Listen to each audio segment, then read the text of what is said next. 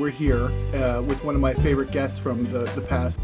Welcome back, uh, Afeni. She is a Washington, D.C. based organizer uh, and uh, campaigner, and all round uh, brilliant commentator. I'm standing in the shadows with an aching heart.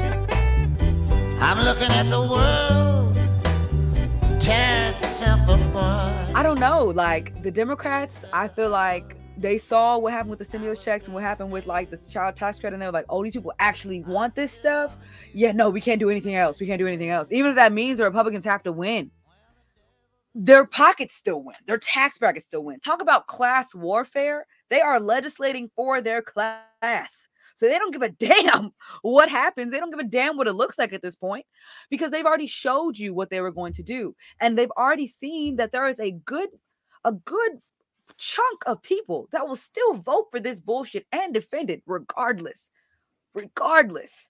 So that's why I say, like, if we think that voting and voting and voting is going to sa- save us, we're sadly mistaken. And because there are so many Americans that still think that, or probably still think that past 2024, we're we are in a we are on a fast track to hell. And we've already been in hell, but dear Lord, it's about to get so much worse. There's nothing you can sell me. I'll see you.